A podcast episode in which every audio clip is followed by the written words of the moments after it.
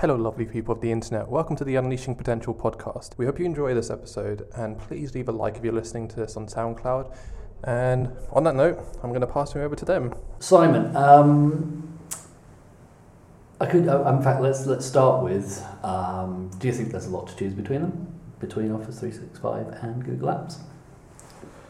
Well, th- there are a lot of differences between them, but I think for a lot of organisations, the decision will be quite simple.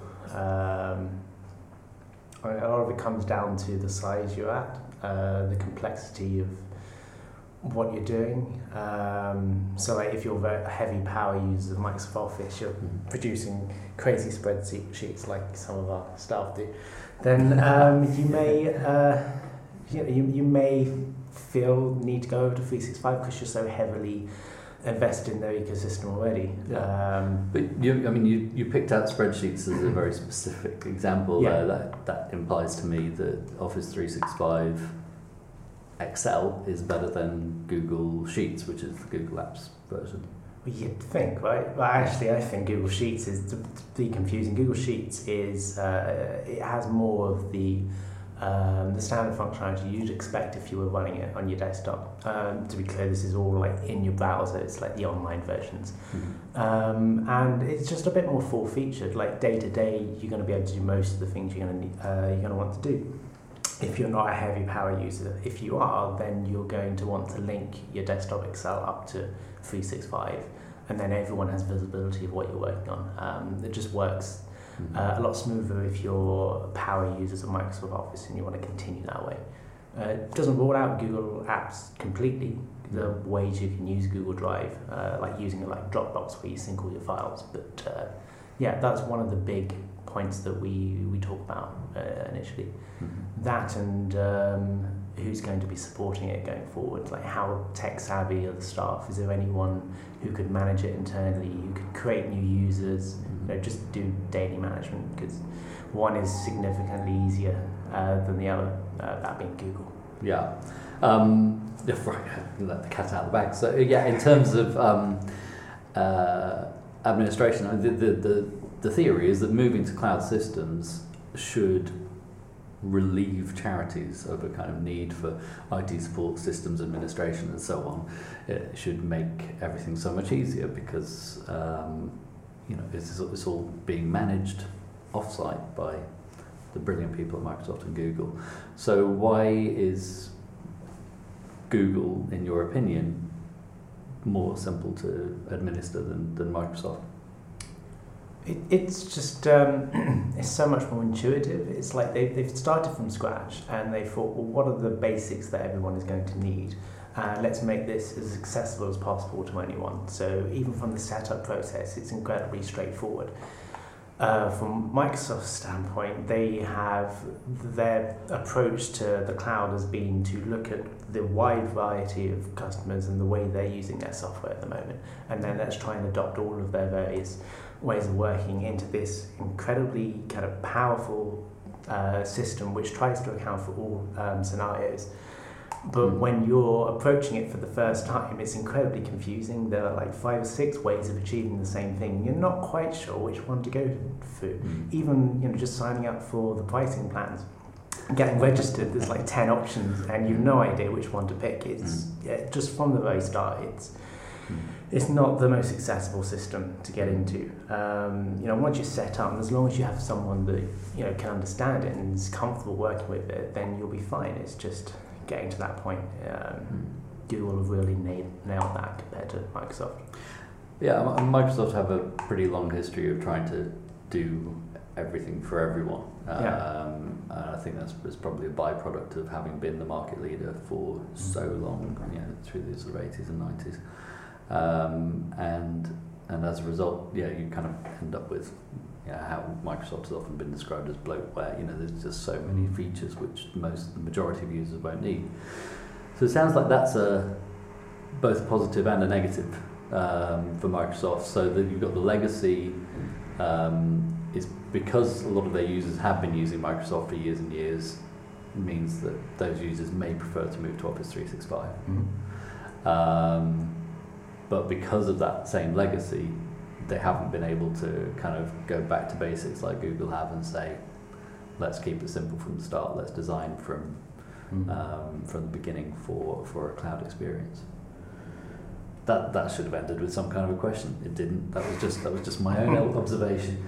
Um, so um, let's let's ta- take a couple of fake charity scenarios and see if there's a if, you know what your natural um, inclination would be for how they should work together. So um, let's say there's a charity called Save the Bears.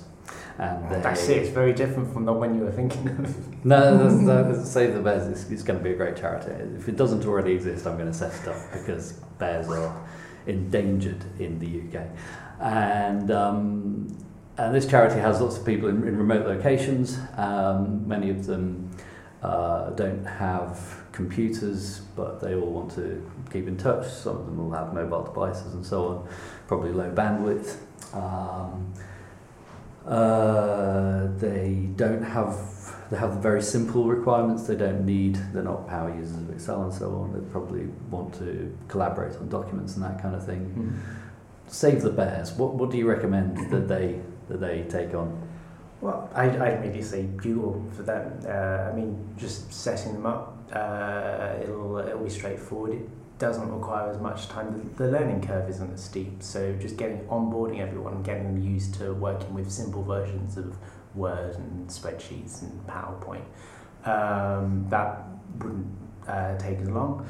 Uh, the uh, with the uh, not having laptops, uh, using Google Drive on mobile devices like tablets, iPads, uh, Android tablets, they um, their apps are completely free. You don't need to pay to edit documents. Whereas with Microsoft, you would have to. So that's an additional expenditure straight off the bat. Is that true? So the Office Office, Yeah. which they widely publicise as being free apps, Yeah, that's just to read stuff. yeah. If Oh, you wow. if you want to use it with SharePoint Yeah. and you want to edit anything, you need the paid plan for three pound thirty. even as a charity.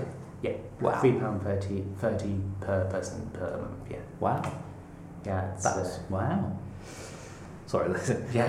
You- think Any listener can probably tell that that's actually news to me. So that that's well, that is uh, uh, amazing. So that's kind of such an important piece of functionality Yeah. for cloud software is what you're kind of sold on. Mm. Microsoft make a big deal about being free, and then at the point where you want to use the software mobile, mo- you know, mobile to edit, you have to pay money. Wow. And the beauty of it is that that's kind. It's not hidden. I mean, if you actually pay attention to detail when you're signing up, you know it's Yeah. clear, but it's easy to overlook that, and a lot of people don't expect it. No. You like, like I just expect did. it. You Yeah, expect yeah. it to be free. It's free. Let, let's have it. It's free.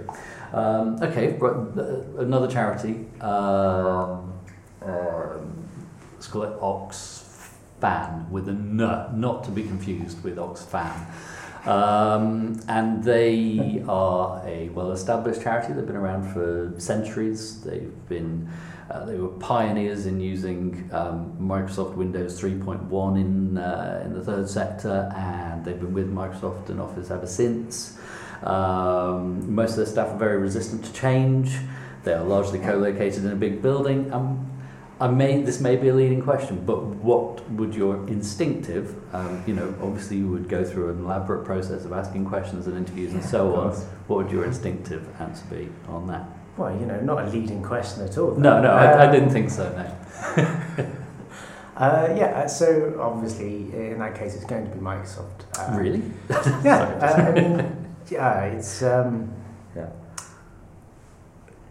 yeah. You, I mean, I don't want to say about that. You've got a, a charity that is heavily invested in uh, Microsoft products already. Everyone's already used to it. You don't want to go through a change.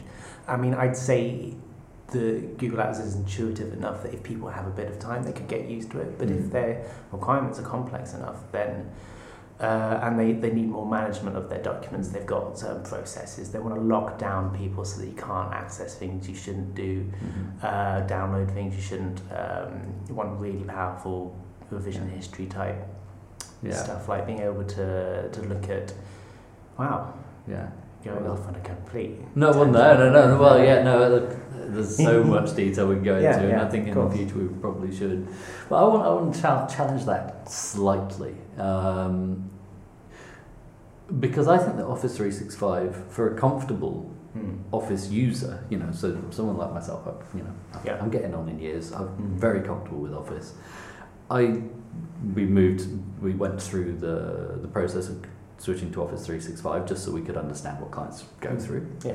And I found it like it's, it's weird. It's almost a more of a change because Mm. you expect things to be in a certain way, and they're not. Whereas Google Yeah. Apps is all new, so I don't have no expectation. My expectations left at the door. That's a good point, With Office yeah. 365, I found it really Mm. jarring. Um, plus, there were some weird things that it did as software. So, especially around SharePoint, but we'll save Mm. that topic maybe for another time. So, do you think that the? I mean, have you come across that with clients moving to Office 365? Are there some people who kind of go, "Whoa, I expected it to be Yeah. more what I'm used to"? Well, now you say that, Mhm. going from your actual trick leaning question. Um, you're, uh, yeah, so uh, there are some things which are just plain bizarre uh, in uh, Office 365. So um, where you might have a file service uh, on a, you know, servicing in, in the office, maybe it's an L drive or an H drive, and everyone chucks their documents in there in your nice little folder structure. You try and move them out to 365 and uh, you're there, there are quite a few barriers to it. For one, they've got two different areas for saving documents. One is OneDrive and one is SharePoint. Hmm. OneDrive being actually the equivalent of My Documents, where you just store things that you're working on and it's not really ready for prime time. You don't want to share it with everyone in the organisation yet. Yeah. And the other being SharePoint, where it is like that file server you have at the moment, except that there are a lot of restrictions around how you can use it because of the the, the way it's been built. Um, Right. And, and one assumes that at some point, I mean, I was responsible for one of the first SharePoint integrations in the country. Mm. I, um, I didn't lose my job over it, but that's only because I left first. Um, and so, so I'm, um, there's, there's a track record between me and SharePoint.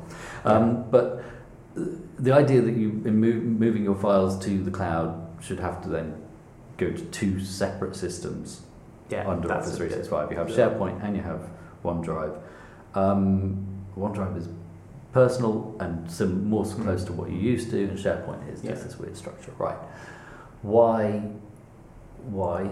Yeah. just why? Exactly. Why is SharePoint I mean, like it that? would it would make sense if uh, like OneDrive. Uh, I mean, with, with Google Drive, you can have files private until you put them in a folder which is shared by everyone. yeah. In uh, 365, you can create your document just for yourself, so only you can see it.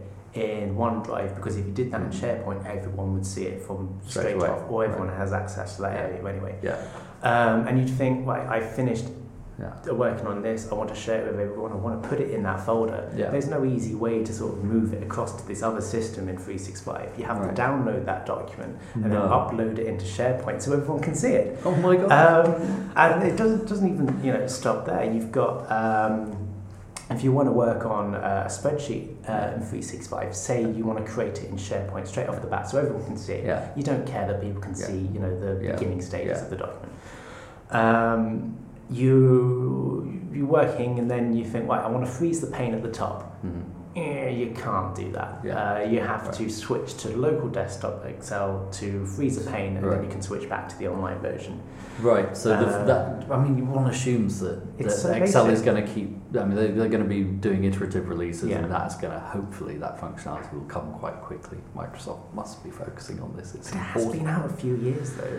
Like I would have expected Yeah. something like that, something straightforward. Freeze that- panes is pretty Yeah. basic for a sheet, isn't it? And then, like in documents, table of contents, you use Yeah. That quite often. If Yeah. you add a new header in the document, which you can do in the online uh, Yeah. document, as soon as you want to refresh that table, you have to switch to local desktop to refresh it. to and refresh it to back, TOC yeah. on it. Wow. Yeah. So yes.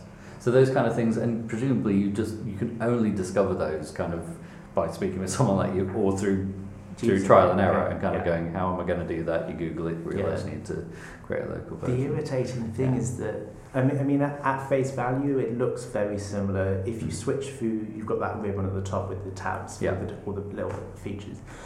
Uh, you switch through all of them, and you'll think, ah, there's stuff missing there. So you might notice from the straight off. But it, as you're just working uh, day to day, you're gonna keep hitting these barriers, and you think, right, that's annoying. I'm gonna have to switch into local office. Yeah.